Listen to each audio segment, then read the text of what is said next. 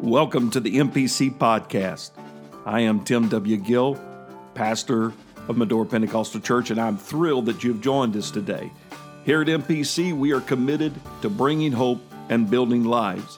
One way we do that is through this podcast. Thank you for listening, for sharing and reviewing what we do here. It is our desire to connect with you, and you can find us on Facebook or you can find us at our website, medorachurch.com. It is our prayer that today's message inspires you, encourages you, and that the kingdom of God is advanced in your life. Let's get right to the word of the Lord today.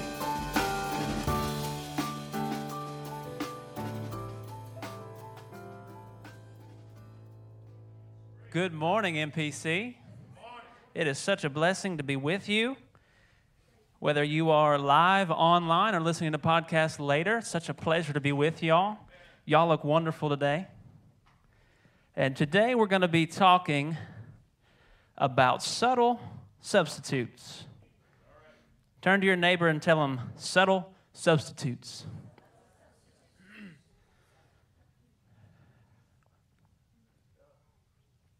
We're going to read uh, one verse as we open. We're going to be reading Genesis 3 and verse 1 in the Amplified Version. Now the serpent was more crafty, he was subtle, skilled in deceit than any living creature of the field that the Lord God had made. And the serpent, turn to your neighbor and say, Satan, said to the woman, Can it really be that God said, You shall not eat of any tree in the garden. That sounds fishy, doesn't it? Notice how he twisted it just enough. He distorted it just enough that it sort of sounded like the real thing if you're not paying attention. He offered a subtle substitute to Eve. And we're going to talk about that today in our own lives. God, we thank you for an opportunity to come and to worship, for an opportunity to hear your word. I pray it would be edifying to the church, it would be glorifying unto you. And God, it would be all glory and honor in your name. We praise you and we thank you. Amen. God bless you. You can be seated. He twists it just enough to where if we're not paying attention sometimes, it looks, it feels, it seems just like the real thing. It seems genuine, it seems authentic. But if you pay attention, you'll notice there are some things missing. There are some things distorted that make it untrue, that make it a blatant lie. So, we're going to look at this as we begin. We're going to look at this in two vantage points. We're going to look at it from a natural vantage point, and then we're going to look at it from a spiritual perspective. So, first, the natural, as you can see in our graphic, we're going to have something to do with fly fishing. If no one's ever fly fished, what you do. And this is where it's really cool to me um, how God reveals, like, speaks these things in my life. And I'll tell you just how it happened. It's super amazing. You're going to be blown away. So I'm trying to learn how to fly fish. I know you're on the edge of your seat. I'm trying to learn how to fly fish, and it is much, much harder than it looks, or I'm just really terrible at it, or some of both. So I'm trying to learn, and I'm watching this guy. His name's Tom Rosenbauer. Watching him on this fly fishing video, and he's you know telling you exactly how to do it, this, that, and the other. So he tells you when he walks up to a stream, the first thing he did, which is the first thing I always do, he said the first thing to not do is just throw something in and try it out, which is what I always do when I first get there. Tie something on, let's see if we can catch something. First cast, see where we go. Well, he says, don't ever do that. So now I don't do that anymore. So he said, first, just observe the fish, see what they're doing. Look at them, see if they're feeding, see where they're feeding, see where they're living, see what kind of streams, what kind of riffles, what kind of pools, what kind of little spots. Just learn everything about them. Before you throw something to try to catch them, learn about them. See exactly, see, you know, on the given day. Because what I eat on any given day will vary from my mood and all that kind of stuff. I'm sure yours is the same. So he said, just wait and observe the fish first. And then the second part that he said, this is the part that really just checked me right in my spirit. He said, then after I watch them and I learn exactly how what they're doing, I'll go downstream so he goes down, he leaves the fish alone, he goes downstream, and he looks at the surface of the water and sees what bugs, terrestrials, spiders, ants, etc. He sees exactly what they're feeding on. And then he said, and then I just offer the closest substitute. Mm. All he does is watch them, see what, exactly what they're doing, sees what they're feeding on, and then offers the closest thing that he can to the real thing and throws it in front of them. And it's just that easy. Somehow I still can't manage to catch fish, but it's just that easy. You figure out what they're eating and you throw something that looks like it. You make it act like it, and presto, you have a fish. So that is the natural example. And that's exactly what the devil does to us. He monitors, he looks, he looks at what we're feeding on, he looks in our Bible reading, he looks in our prayer time, he looks in our social media feed, he looks in our hopes and our dreams and our plans and our fears and everything. And then he's just like, okay, what is the closest substitute I can offer? He sees all my plans, all my hopes, all the things that I wish to achieve naturally and spiritually. He's, he sees all the thoughts that I have for, for what I think God has planned for me. And then he steps back and says, Okay, what can I offer him that will fool him? That will seem just like it came from God, that will seem just like the real thing, that'll seem like a perfect opportunity at work, that'll seem like a perfect opportunity at school, that'll seem just like the real thing. And then he throws it out. He finds the closest alternative under the guise of something genuine, something that is real and directly from God. So now let's look at this from our spiritual vantage point. Isaiah 14, verses 11 through, 11 through 13. Thy pomp is brought down from the grave, to the grave, and the noise of thy vials. The worm is spread under thee, and the worms cover thee. How art thou fallen from heaven, O Lucifer, son of the morning? How art thou cut down to the ground, which did weaken the nations? How thou hast said in thy heart, I will ascend into heaven. I will exalt my throne above the stars. I will sit upon the mount of the congregation in the sides of the north. I will, I will, I will, Lucifer says. Lucifer in its original text means Hallel. And Hallel, I'm probably butchering the pronunciation. Hallel says the shining one and the morning star. So that is what his name meant. It's what Lucifer meant. Son of the morning. The morning, the shining, the bright. And, and I don't know. I'm going to I'm gonna sh- just ex- imagine with you for a second. I don't know what that looked like. I have no idea. But I do wonder what role did Lucifer play? Because he was not the source of light, but he was the shining one. He was the son of the morning. He, he played some role in heaven in bringing light or presenting light to earth. I don't know what that looked like, but I just wonder. He had an amazing responsibility. He was given a huge responsibility. Every single day, that was his job to present, to bring, to offer light. But pride came in and offered him a substitute. Pride came in and said, rather than being the bringer of light or the presenter of light, you should be the source of light. You shouldn't be the one taking orders around here. You should be the one giving orders. Do you see how there's a third of the angels that looks up to you, Lucifer? You're not an ordinary angel. God's holding you back. Does that sound familiar? Pastor's holding you back. This church is holding you back. Your convictions are holding you back. Mom and dad's holding you back. I know it sounds familiar to me because I've seen those substitutes float by. It's holding you back. If you would just let this thing go, your ministry, your relationships with your coworkers, with your classmates, all of this would just flourish. If you would just let some things go, if you just let go of these chains that are binding you, these biblical truths, these things at your church, if you just let them go, man, you, you don't have what you're dreaming could be possible. That's the trade that pride offered Lucifer. You should be the one in charge. Lucifer bit. So, what did he get in return? He bit. He said, All right, I need to be in charge. So, what did he get in return? He's then called Satan and synonymously the devil. So he went from the son of the morning, the shining one, full of light, to Satan, which translates to opponent. He's the opponent, especially the arch enemy of everything that is good. Everything that is good. Everything that he used to stand for, he now stands against. The things that he used to promote, now he has to feel the full weight of those things in opposition. And Satan uh, and devil translates to mean diabolos, which is slanderous or falsely accusing. So he went from the one who was representing light and bringing light in some manner to the one who's falsely accusing, an opponent, and speaking lies, a deceiver, the father of lies. So that was his trade. That's what he got. Pride said, You can have everything. And he got absolutely nothing.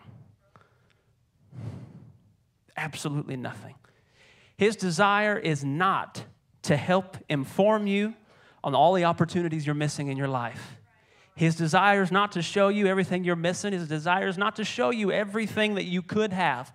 But his desire, rather, is to substitute your God given purpose subtly, carefully, slowly with something fraudulent, something completely false, something of absolutely zero value, something that has no trading value death, hell. Bishop, in his commentary of Isaiah, here says that Satan knows his eternal doom, and he wants to get as many people as he possibly can to join him in that place of eternal doom. He knows exactly where he's going, he knows exactly the purpose for his life now that he's offered and taken this subtle substitute. He knows exactly where he's going, and his only desire in your life is to get you to join him because misery loves company. Now let's look at a few examples in the Bible where we see subtle substitutes. We see Exodus 2, verse 11 and 12. And it came to pass in those days when Moses was grown that he went out to his brethren and looked on their burdens, and he spied an Egyptian smiting an Hebrew of his brethren. He looked this way, he looked that way, he didn't see anybody, so he slew him, and then he hid him in the sand. What could go wrong? I look this way and I look, I love, don't y'all love, I mean, we're going to cut out here for just a second. Don't you love how God just illustrates things? It just makes you laugh. Like, just the humor. Like, Moses looked this way and he looked that way and he did it. Are you kidding me? That was it. That was the process. That was, that was Moses' tried and true process. I looked this way and I looked that way and I did it. But how often do we do that? I know I've done that before. You've been in the privacy of wherever, and you're like, I look this way, I look that way, okay, go. Boom, you get hit by a bus. so coming back here. Moses sought to do something about his brothers being slaved, which is great. Awesome. He has a passion to do something about something that is wrong. That is great. But he took it into his own hands. And that's not so great. God's plan for you will do far more with your hands than what you could ever imagine to do with your hands. Because with God, the works that you do will be multiplied. With God, the dreams that you have will be shattered and you will go far, far beyond that. God still used Moses to bring the children of Israel out of Egypt, but look what happened. Until then, he was sent running to the backside of the desert, keeping sheep his, his purpose was circumvented for a while, it was delayed for a while. God still used him, and he still did a mighty, mighty work. But his purpose was circumvented. His purpose was delayed for just a little while because of a subtle substitute. Because in his mind, he said, Well, I want to do something about it. I can take care of this right now. I can take care of an Egyptian right here, right now. I look this way, I look that way. It's all good. So now we'll look to Saul, King Saul. 1 Samuel 13, verses 9 and 13. And Saul said, Bring hither a burnt offering to me, peace offerings. And he offered the burnt offering when he definitely shouldn't have. Verse 13 Samuel said, The man of God shows up and says, You've done foolishly. You have not kept the commandment of the Lord thy God, which he commanded thee. For now would the Lord have established thy kingdom upon Israel forever. Saul also took matters into his own hands. Saul was excited and anxious and didn't have any accountability, apparently, and said, You know what? Samuel's not here yet. The man of God didn't show up when I thought he should, when I told him to, so I'm just going ahead and do it myself. My parents didn't answer me when they should have, so I'm just going to do it myself. Pastor didn't text me back. Dylan didn't text me back when, I, when they should have, and I'm terrible at texting back. So if you're waiting on me, don't do that. it's true. Don't hurry through impatience and angst and end what God is going to do through you. Because it says there, for now, would the Lord have established thy kingdom upon Israel forever? Because of Saul's disobedience, his kingdom started to end there. There were other acts of disobedience after that that was the final straw. But we see here disobedience taking that subtle substitute will take what God is going to do, can take what God is going to do through you and begin to remove it, begin to take it away. Hear me this morning, I pray. Matthew 4 8 and 9. So we're going to go to Jesus. Jesus was tempted in the wilderness and he was given three temptations. We all know the story. He was told first, turn these stones into bread, and he'd been fasting for 40 days. He said, Man shall not live by bread alone. Secondly, he was taken to the top, the pinnacle of the temple, and said, Throw yourself down, the angels will catch you if you are really who you say you are. He said, Don't tempt me. Thirdly, Matthew 4, 8, and 9. Again, the devil takes him up to an exceeding high mountain and showed him all the kingdoms of the world and the glory of them. And he said unto him, All these things I will give you. Just as a side note, it wasn't his to give anyway. So that's a way to spot a fraud right away. You're giving me something that you don't own. Anywho, I'll give it all to you if you'll just fall down and worship me. The devil offered Jesus all the kingdoms of the world and all the glory and all the splendor within that. But I think he offered him something different as well. I think he offered him a way out as a man. I think he said, Jesus, he knew he was fully God and fully man. He said, Jesus, if you take my way, you don't have to struggle. If you take my way, you don't have to die. Think about that. If you take my way, instead of dying as a criminal on a cross, you will be the king of the kings of this world if you'll just let go of one thing. And that's how it always comes. It always comes in the form of a trade, in the form of a substitute, in the form of if you give me this, I'll give you something else. If you just take a bite of this fruit, you'll be as God's. If you just let go of these standards, I'll give you this. If you just move over here, I'll do this. If you would just give me this, I'll give you that. They are subtle substitutes. So, how do we spot a forgery? How do we spot a forgery in our life? Benjamin Franklin said, Half truths are often great lies. Half truths are often great lies.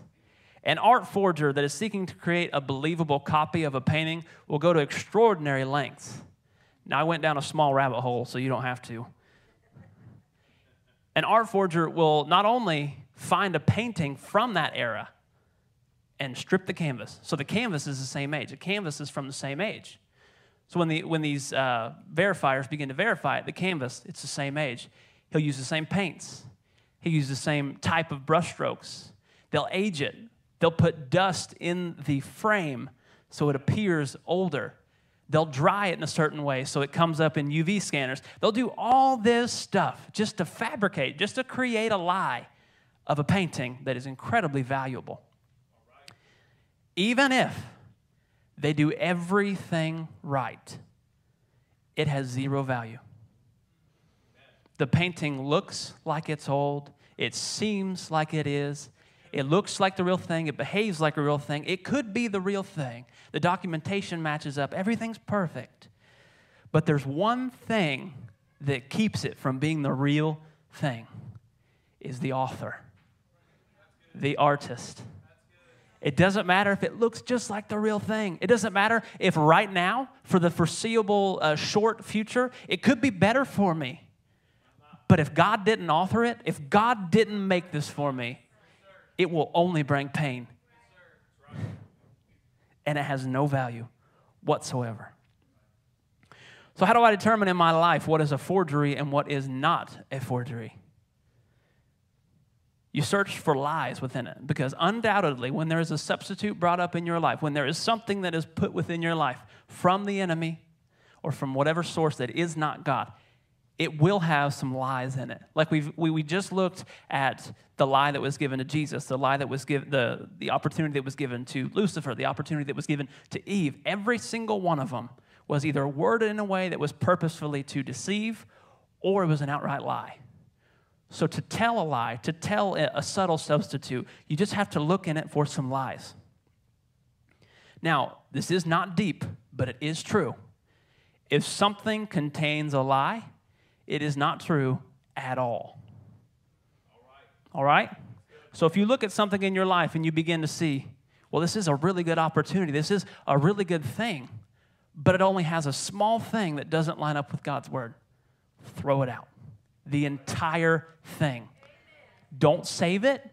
Don't try to, to take pieces of it and add it into your life. Take the entire thing and throw it in the garbage because it has zero value and it does not belong in a child of the king. The most believable lies are those that contain the most truth. The most believable lies are those that are the hardest to sniff out. Well, all this stuff seems true all this stuff seems to be right. It must be true. The enemy will plant seeds and ideas in your mind, attempting to derail your purpose. He'll speak things in your life, attempting to drive a wedge between you and God.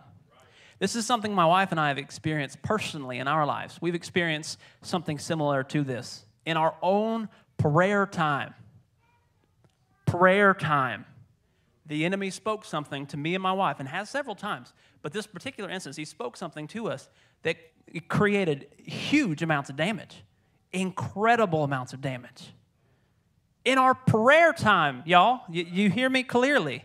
Prayer time, the time I was alone with God, the time my wife was alone with God, the time we were safe the time we were hearing God's voice speaking things in our lives and developing us in, in certain ways of spiritual maturity. He was, he was molding us, and the devil stepped in with one, a few words, one little sentence, and derailed us. Like it just, it threw us into a loop in our prayer time. So it had to be God, right? That's where you spot lies. Well, it's in my prayer time, has to be true. I recognize this, this ideology while I was reading my Bible. It must be true. I recognize this while I was what fill in the blank. But you have to spot lies. And we saw it, I'll tell you, we saw spiritual guidance from Pastor and Sister Gill. And what they told us just opened our eyes immediately. How did it leave you feeling? It left us feeling fearful, not wanting to go pray, I'll be honest. If that's what I hear when I want to when I go pray, I didn't want to hear it again. So I was fearful. I was I was a little hesitant. We were hesitant to get back into God's presence because that's the last thing we heard while we were there. said, "Well, if it left you feeling fearful and wanting some distance between you and God, it was not from God. It was not from God because God didn't give me the spirit of fear. I know it's simple, but it, it just it just didn't happen. So if we can draw out that distinction, we throw the whole thing out. So if I can make the distinction in my life, what that evil word spoke to me left me feeling fearful, depressed, anxious, not wanting to get into his presence, everything about that's a lie. It doesn't matter how much truth it contained, it doesn't matter how real it felt, it's a lie. It's a flat lie. So we informed the devil of what a liar he was what an idiot he was, and we went right, back to God's presence. And that's what you have to do. You have to, in essence, as Elder Brother Gill says, lay a straight stick next to a crooked stick and move on. Don't argue with it. I, we didn't go to prayer and say, well, this wasn't true. So what we're going to do is say, nope, that's a lie. Devil, you're a liar. You're a deceiver. See you later. I'm going to God's presence. And that's what I encourage you to do the same.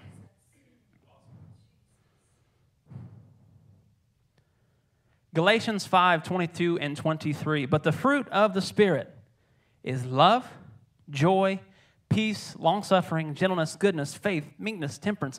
Against such there is no law. This is how you spot a fake as well. If it doesn't have any of these things, it's a lie. If it doesn't leave you feeling more joyful, more hopeful, it can make you feel a little anxious in your flesh. But if you know deep settled peace within you, then you can know it is God. Stand with me if you would. This morning, I just want to encourage you. I want to encourage you that there are things going on in your life, and I don't know exactly what they are. But some of you are being encouraged by things that are not of God. Some of you are being encouraged and being offered subtle substitutes, being offered things that are just almost the truth, but they're a full lie. If, if something contains any bit of a lie, it is itself a lie. So fear is just a counterfeit of faith. In your life, the depression that is in your life is a knockoff of joy, of true joy. So if there's something in your life that leaves you depressed, it is a subtle substitute of something that God wants to do in you. If there's something that is leaving you anxious constantly, it's trying to take this peace that passes all understanding and trade it for anxiety. They'll seem like easy shortcuts, but they are not the way that God intended you to go. So I want to encourage you your purpose is immeasurably valuable. It is so valuable to God. Don't trade it for anything. Don't trade it for short term satisfaction. Don't trade it for the easy route. Be on the lookout for things that seek to devalue you and that seek to change what God has planned for you. I want to encourage you today. I know it was a little bit simplistic in nature, but it's exactly what I felt. There's a few people that this has hit home. I want, I want everybody.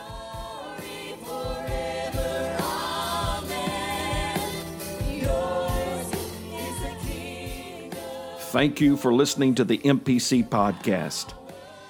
We trust that today's message has inspired you, encouraged you, and strengthened you in the Lord. We would like to invite you to join us again by simply subscribing to our podcast, and we encourage you to write a review if it has been a blessing to you. Again, you can find us at medorachurch.com to learn more about our ministry.